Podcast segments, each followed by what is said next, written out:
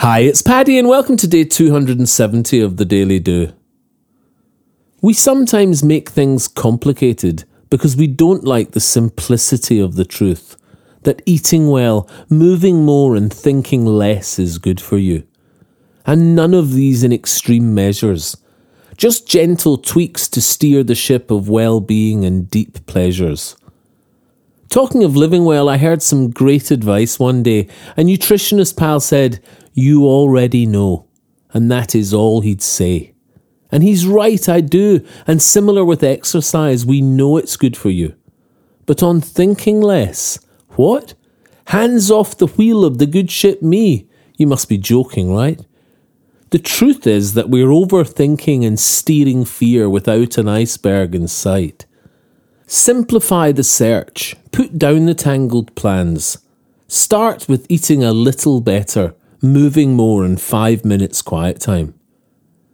The evidence that I reach for diversion and like the map more than the journey is here in how I came to write this and the many books I read to help me. It was when I started doing the simple practices I found that my feet found terra firma in the new and fertile ground.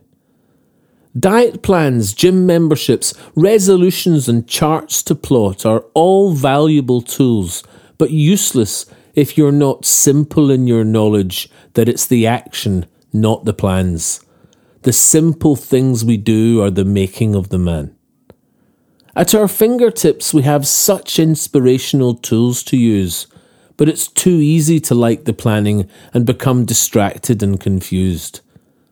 Plans are just ideas, and ideas need acted on. We all prefer the brand new trainers to the actual run. We sometimes make things complicated because we don't like the simplicity of the truth that eating well, moving more, and thinking less is good for you. I'm all for getting good advice, support, and reading lots, but let's not let it block us from the simple truths we've got. If you enjoy the Daily Do, please share it with your friends. Tell them they can get it on Apple Podcasts, iTunes, Spotify, Castbox, and Podbean. Or you can subscribe for a free morning email at www.thedailydo.co. Or email me anytime, paddy at thedailydo.co. I'd love to hear from you. Or say hi on Instagram, Facebook, and Twitter at The Daily Do.